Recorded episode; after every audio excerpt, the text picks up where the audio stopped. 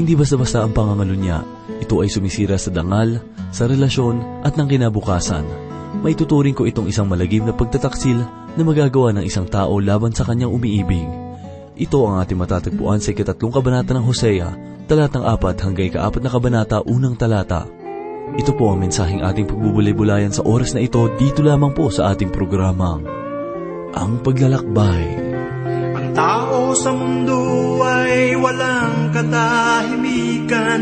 Laging naghahanap ng kaligayahan. Kung saan saang dako ang pinupuntahan Upang makadama ng kapayapaan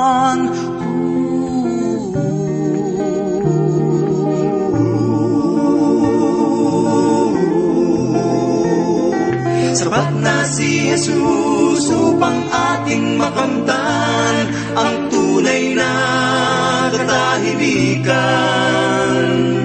Kaligayahang tila kay hirap matagpuan Kay Kristo lang mararanasan Kapayapaan. Kay Kristo mo makakamtan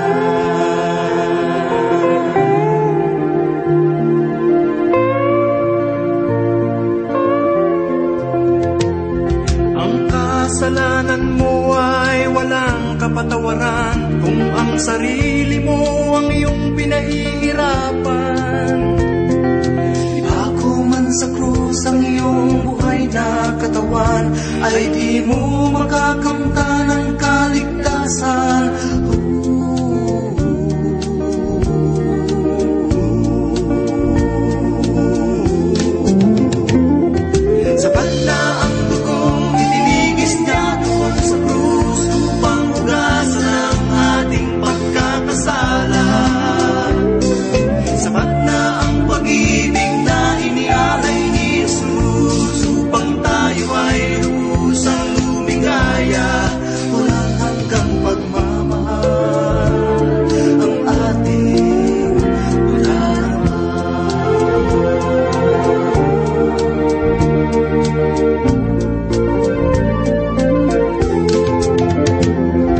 Sapat na ang dugong itinigis niya doon sa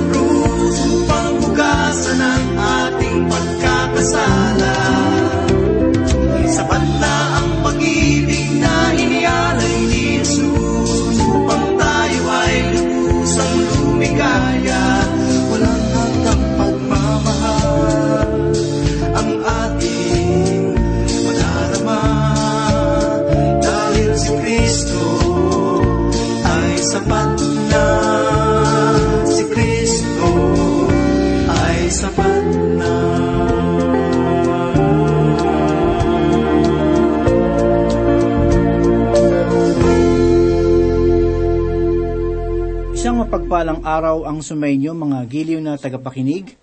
Oras na naman upang tayo ay magbulay-bulay ng salita ng Panginoon.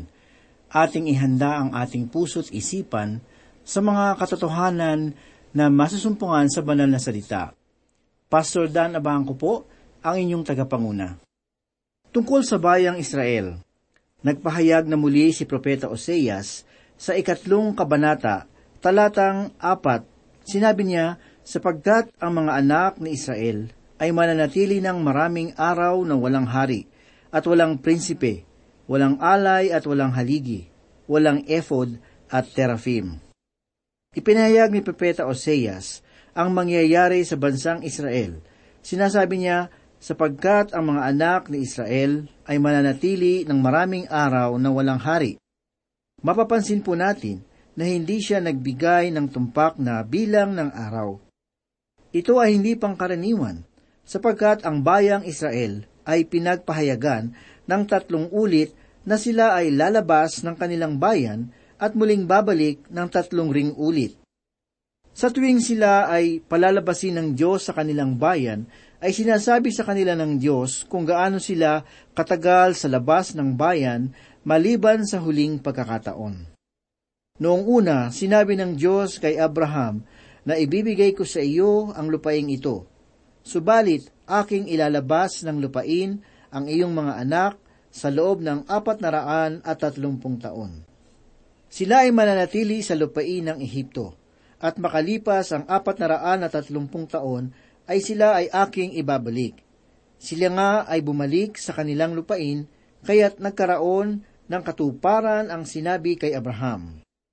Noong panahon ni Propeta Jeremias, ay ipinahayag din ng Diyos sa kanya na dahil sa inyong mga kasalanan ay magiging bihag kayo sa Babylonia. Kayo ay mananatili roon ng pitumpung taon. At muli ang propesiya ay natupad. Sa pagkakataon namang ito, sa pamamagitan ni Propeta Oseas, ay nagpahayag ang Diyos sa hilagang kaharian na hindi naman talaga nakabalik sa kanilang lupain at nagsabi na sapagkat ang mga anak ni Israel ay mananatili ng maraming araw at walang hari. Gaano kaya katagal ang ipinahayag na maraming araw? Marami sa atin ngayon ang nagsasabi ang ating Panginoong Heso Kristo ay muling paparito noong taong dalawang libo. Hindi ko malaman kung saang bahagi ng banal na kasulatan nila ito nakita. Mayroon pang nagpahayag na ang ating kasalukuyang salinlahi ay makakakita ng muling pagparito ng ating Panginoong Heso Kristo.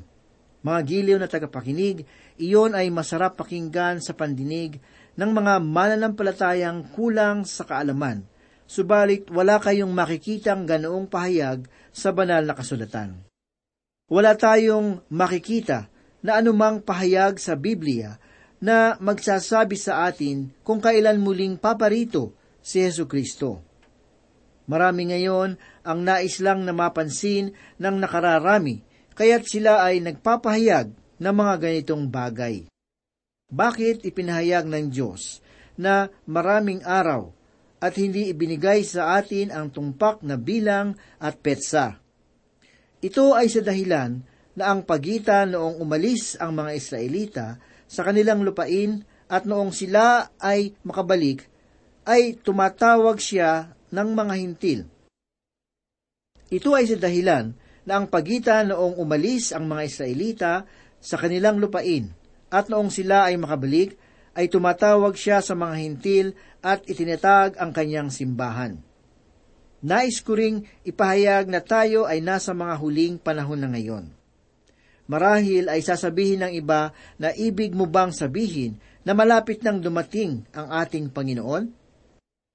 Mga kaibigan, hindi ko alam kung kailan ito magaganap, sapagkat tayo ay nasa huli ng panahon na noon pa mang nakaraang isang libo siyam na raang taon.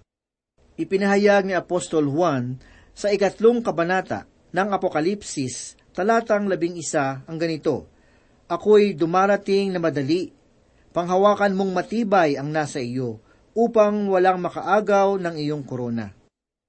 Ang ikadalawampung kabanata ng Apokalipsis, talatang pito, ay ipinahayag ni Apostol Juan ng ganito, Ako'y malapit nang dumating. Mapalad ang tumutupad ng mga salita ng propesiya ng aklat na ito. At tandaan po natin na ito ay noon pang isang libo siyam na raang taon noong ipahayag ito. Kaya't ako ay hindi nakahandang magpahayag nang siya ay darating bukas o di kaya ay sa isang linggo o maging sa mga darating na siglo.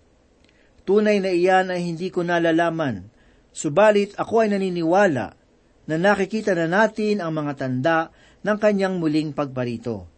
At ito ay magkakaroon ng kabuuan kapag nagsimula ng kunin ang simbahan dito sa sanlibutan. Ang dahilan kung bakit hindi sinabi ang petsa dito sa aklat ni Propeta Oseas ay sapagkat ang simbahan sa banal na kasulatan ay walang pangalan at petsa. Tayo ay kabilang sa tunay na simbahan ng mga makalangit na tao na walang tinataglay na pangalan. Marahil, ang ilan sa atin ay nagpapahayag na taglay nila ang tunay na pangalan ng simbahan na tanggap ng Diyos. Subalit ang masasabi ko sa inyo ay walang pangalan para sa simbahan, sapagkat walang ibinigay ang banal na kasulatan tungkol dito. Ang salitang Griego na eklesia ay nangangahulugang ang tinawag na katawan, na mapapangasawa ni Kristo sa panghinaharap. Maaari akong magbigay ng mungkahi para sa pangalan ng isang simbahan. Alamin po natin ang ipinahayag ni Mateo sa ikalabing tatlong kabanata, talatang apat na at lima at apat na at anim. Sinabi niya, Gayon din naman, ang kaharian ng langit ay tulad ng isang mangangalakal na naghahanap ng magandang perlas. At ang makatagpo ng isang mamahaling perlas ay umalis at ipinagbili ang lahat ng kanyang ari-arian at binili iyon. Mga kaibigan, ang perlas ay kumakatawan sa simbahan, na kung saan naman ang mangangalakal naman ay sumisimbolo si Heso Kristo na dumating at binili ito. Napakalaki ng kanyang ibinayad para sa simbahan. Ang salita para sa perlas ay tinatawag na margarites. Mga giliw na tagapakinig, walang naibigay na pangalan ang simbahan, at wala din itong petsa. Kung iyong makaharap si Simon Pedro noong unang panahon, isang oras bago dumating ang banal na Espiritu sa araw ng Pentecostes, ay tanungin siya na alam mo ba ang mangyayari sa ilang sandali sa lugar na ito? Marahil ang kanyang isasagot sa iyo ay, hindi. Ano ba ang magaganap? Hindi niya alam, sapagkat ang pagsilang ng simbahan ay naipahayag subalit walang petsa na sinabi para dito.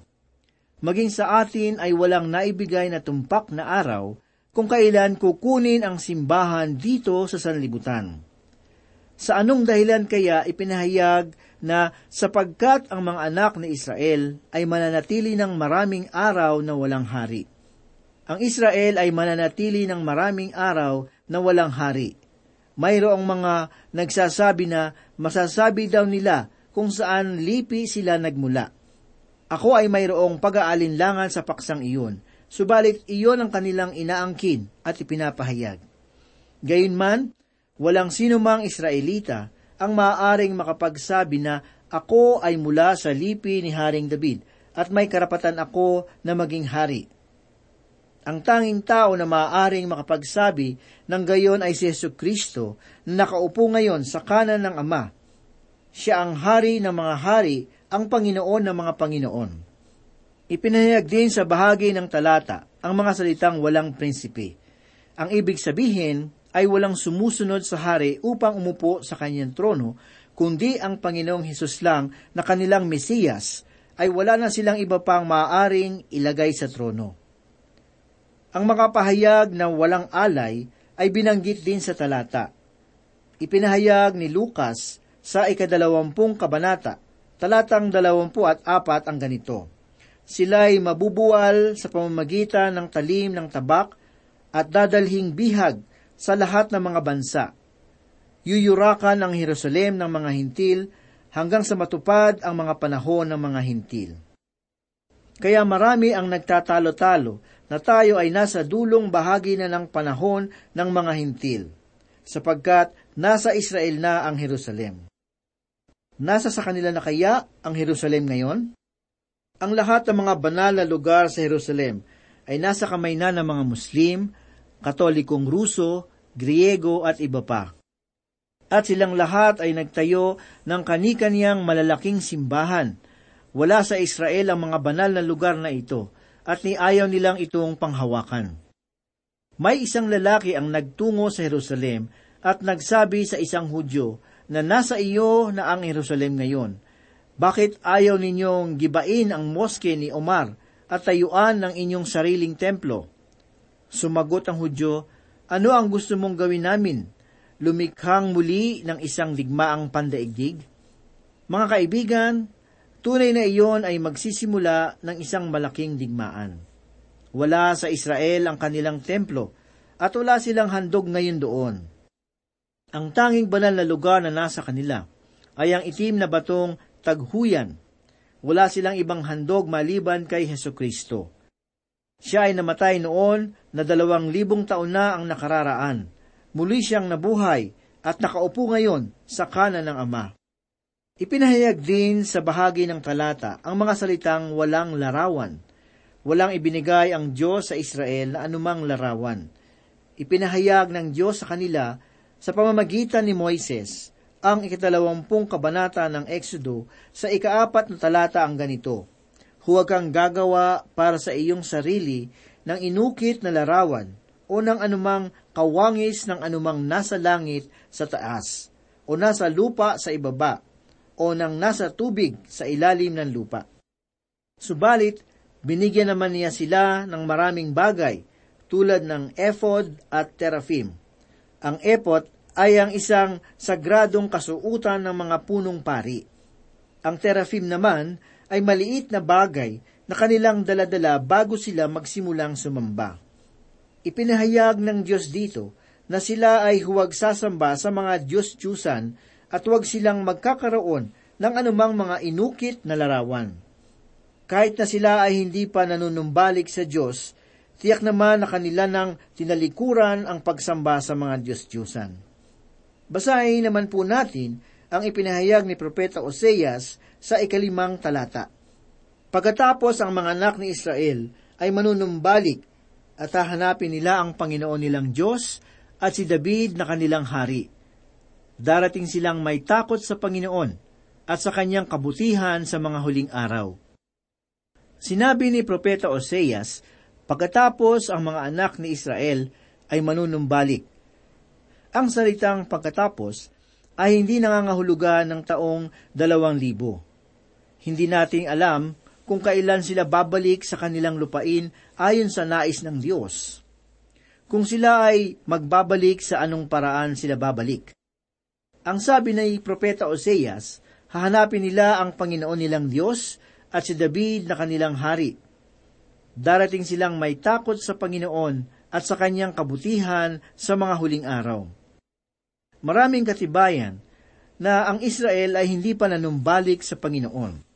Noong ipagdiwang nila ang anibersaryo bilang isang bansa, ay nagpahayag sila na ibabalik ng agham ang kapayapaan sa kanilang bayan. Alalahanin po natin na ang Mesayas ang magbabalik ng kapayapaan ayon sa banal na kasulatan. Naghahanap sila ng karangyaan at nagtiwala sa lakas ng kanilang ekonomiya. Hindi sila nagtiwala sa Mesiyas, kundi sa agham. Maging ang isang misyonero sa Israel ay nagpapatotoo na mahirap ang gawain ngayon sa pagmimisyon sa bayan ng Israel. Isang pagpapatunay na hindi pa lubusang nanunumbalik sa Diyos ang bayang Israel. Ako ay naniniwala na ang pagbabalik ng mga Israelita sa kanilang lupain ay hindi katuparan ng propesiya sa salita ng Diyos. Ngunit ang propesiyang ito ay katunayan na kung ang salita ng Diyos ang pagbabatayan, hindi lamang isang bahagi nito ang ating pagtutuunan ng pansin, kundi ang katotohanan na hindi pa ito ang katuparan ng propesiya. Maraming nakakatawang pangyayari na mayroong mga nagpapahayag ayon sa mga pinulot nilang mga talata sa banal na kasulatan na nagsasabing ito ang katuparan ng propesiya sa bayang Israel. Isang halimbawa ang magsasabi na ang mga propesiya ay natupad para sa Israel ay ang pagtatanim ng kahel o orange sa kanilang mga lupain. Ito ay noong ipahayag ni Propeta Isayas ang ikalabing pitong kabanata, talatang sampu. Sinasabi niya, Sapagkat kinalimutan mo ang Diyos na iyong kaligtasan at di mo inalala ang malaking bato ng iyong kanlungan, Kaya't bagaman nagtanim ka ng mabubuting pananim, ay naglagay ka ng ibang sangang pananim. Mga kaibigan, ang lupain ng Israel ay tinutubuan ng mga kahel at hindi mga sangang pananim. Ito ay katawa-tawa kaya't kailangan nating saliksikin ang banal na kasulatan tungkol sa bayang ito. Sa huling bahagi ng talata na sinasabi ni Oseas, darating sila na may takot sa Panginoon at sa kanyang kabutihan sa mga huling araw. Ang mga salitang huling araw ay nasa panghinaharap. Tinutukoy nito ang bayang Israel at ang panahon sa simula ng matinding kapighatian patungo sa muling pagparito ng Panginoong Heso Kristo sa bagong milenyo. Lumipat naman po tayo ng ating pagbubulay-bulay sa ikaapat na kabanata. Muli sa bahaging ito ng sulat ni Propeta Oseas ay hindi na natin ganap makikita ang buhay ni Propeta Oseas. Maging sa huling talata nitong nakaraang kabanata ay unti-unti nang nawala ang pansin sa buhay ni Propeta Oseas. Ang paksa na pagtutuunan ng pansin ay ang Panginoon at ang bayang Israel na itinuturing na isang babae na nagbibili ng panandaliang aliw. Iiwanan natin ang bahagi ng aklat na nakatuon sa buhay ni Propeta Oseas at mula sa ikaapat hanggang ikalabing apat na kabanata ay pagtutuunan natin ng pansin ang mga bagay na mangyayari sa panghinaharap. Mula sa kanyang wasak na tahanan, lumabas siya upang ipahayag ang damdamin ng Diyos sa kanila. Sinabi ng Diyos, sila ay nagkasala at hindi naging matapat sa akin. Ang mensahe ng ikaapat na kabanata ay ang mga paglabag ng mga Israelita, imoralidad, kawalang kaalaman sa salita ng Diyos at pagsamba sa mga Diyos-Diyosan. Masasabi natin na ganito rin ang kasalanan ng ibang mga bansa ngayon na tulad ng sa Israel. Marahil ay sasabihin ng iba na kami ay hindi na sumasamba sa mga Diyos-Diyosan. Subalit mga giliw na tagapakinig, ang pagnanakaw ay isa ding uri ng pagsamba sa Diyos-Diyosan, sapagkat ito ay naghahangad na magkaroon ng kayamanan sa maling paraan. Basahin natin ang aklat ni Propeta Oseas at ituro ang ating daliri sa bayang Israel at sabihin sa kanila na kahiya-hiya kayo na tumalikod sa Diyos. Subalit kailangan din nating tumingin sa ating paligid at pagmasdan kung ito ay may katotohanan sa ating mga buhay. Maiahambing natin ito sa unang kabanata ng sulat ni Propeta Isayas na kung saan ay nagpapahayag siya ng kanlurang kaharian ng mga pahayag ng Diyos. Ang Israel ay bansang pinili ng Diyos at binigay sa kanila ang mga kautusan. Subalit dapat din nating maunawaan ang kaisipang ito. Ang mga kautusang ito ang kanyang pamantayan sa bawat bansa na nagnanais ng mga pagpapala. Pakinggan po natin ang ipinahayag ni Propeta Oseas sa unang talata ng ikaapat na kabanata. Dinggin ninyo ang salita ng Panginoon, o mga anak ni Israel, sapagkat ang Panginoon ay may usapin laban sa mga naninirahang nasa lupain. Sapagkat walang katapatan o kabaitan man, ni kaalaman tungkol sa Diyos sa lupain. Ipinahayag ni Propeta Oseas ang tatlong bagay. Una, walang awa. Ikalawa, walang katotohanan. At pangatlo, walang kaalaman sa Diyos sa buong lupain. Nabago ang isip ng mga tao dahil sa kanilang pagsamba sa mga Diyos-Diyosan. Kahit na ipinahayag niya sa kanila na maging maawain, ay hindi pa rin sila nagpakita ng awa. Ipinahayag sa kanila ng Diyos sa pamamagitan ni Moises sa ikalabing siyam na kabanata ng Levitiko sa ikasampung talata ang ganito, Huwag uubusin ang bunga ng inyong ubasan, ni huwag ninyong titipunin ang mga nalalaglag sa inyong ubasan. Iiwan ninyo ang mga iyon para sa mga dukha at sa dayuhan. Ako ang Panginoon ninyong Diyos. Marahil ay ipinahayag ito ng Diyos sa kanila sa ganitong mga pananalita. Ito ang aking pamamaraan ng pangangalaga sa mga mahihirap at dapat niyo itong gayahin. Sapagkat ako ang inyong Diyos at Panginoon, at ako ay isang banal na Diyos.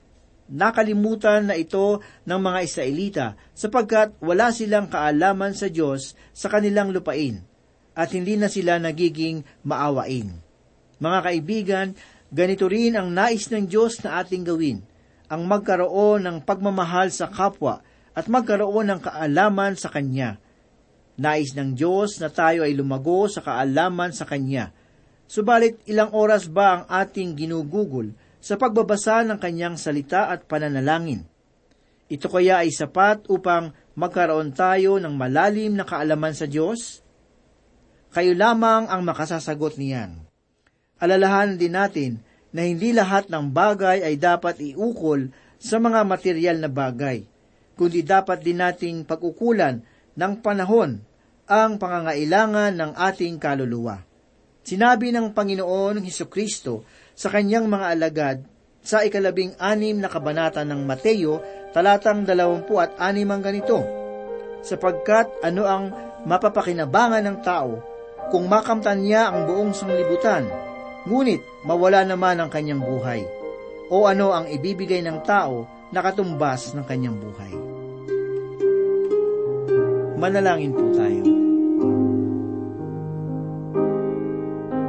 Salamat muli, Panginoon, sa pagkakataong pag-aralan at pagbulay-bulayan ng iyong banal na salita.